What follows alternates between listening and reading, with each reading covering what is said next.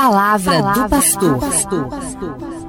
Gente boa, estamos falando sobre o judaísmo e espero que estas nossas reflexões ajudem a um conhecimento mais profundo das nossas raízes cristãs, das raízes da nossa fé, porque o judaísmo é o berço de onde procede o cristianismo.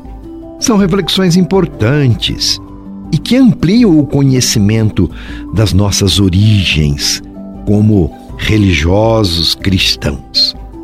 Se você perdeu alguma das reflexões, acesse os podcasts do site da nossa arquidiocese. E vamos concluindo as reflexões sobre o judaísmo. E o nosso tema de hoje, o amor a Deus e ao próximo, resume todos os mandamentos. É a conclusão deste percurso de reflexão que estamos fazendo. Não tem sentido opor cristianismo e judaísmo. Papa Francisco disse que, para o judeu como para o cristão, não há dúvida de que o amor a Deus e ao próximo resume todos os mandamentos. Portanto, judeus e cristãos devem se sentir irmãos e irmãs, unidos pelo mesmo Deus e por um rico patrimônio espiritual comum, sobre o qual sustentar-se e continuar a construir o futuro.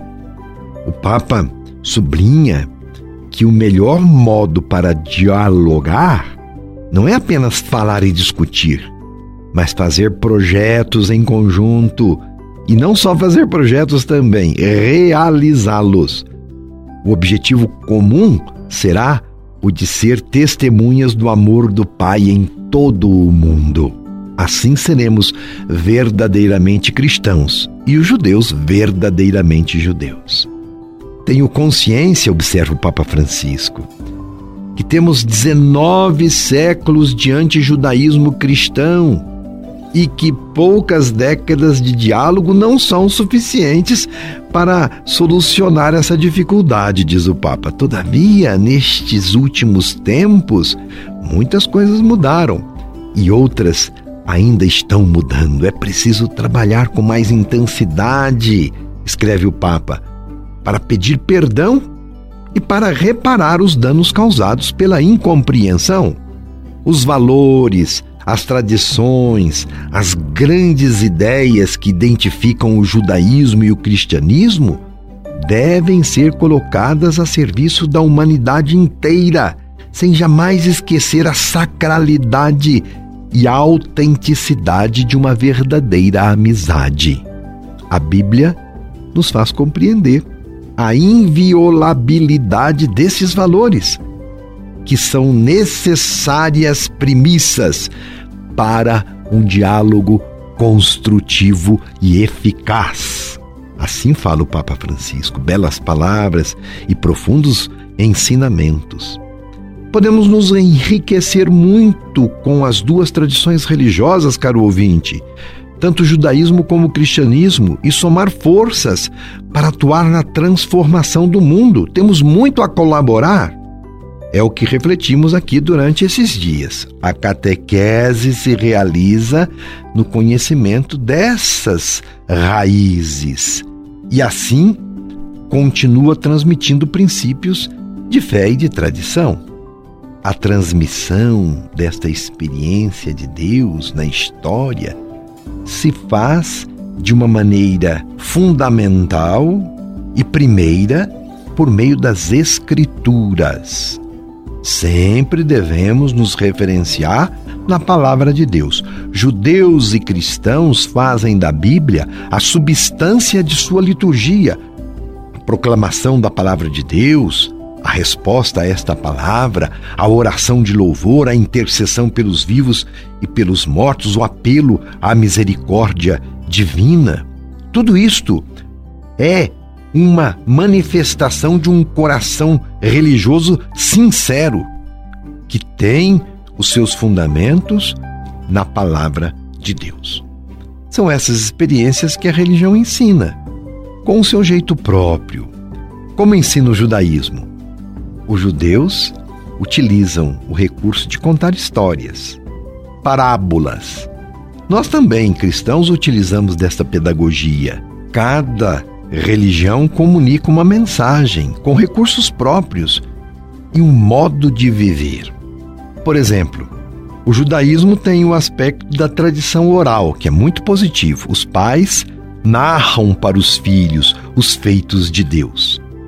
A família é uma escola de fé pelo que é dito em casa, em clima de oração, pela maneira de viver, sempre diante de Deus, a família ensina aos seus filhos e deixa a religião como herança a eles. Assim começa o Salmo 44. Ó oh Deus, ouvimos com nossos próprios ouvidos, nossos pais nos contaram a obra que fizestes em seus dias, nos tempos de outrora podemos tirar muito proveito, lição e experiência do judaísmo para a nossa catequese cristã. Para a família se aprimorar na fé, na vida de fé, de oração e para testemunhar a fé cristã e o amor entre nós. Concluamos então nossa reflexão com uma oração do Papa João Paulo II, quando ele visitou o Muro das Lamentações em Jerusalém. Lá existe o costume de colocar a oração num papelzinho e enfiar no vãozinho da pedra deste muro. E naquela ocasião, ele colocou uma oração muito bonita, escrita num pequeno bilhete. Reflita aí em seu coração e reze junto comigo.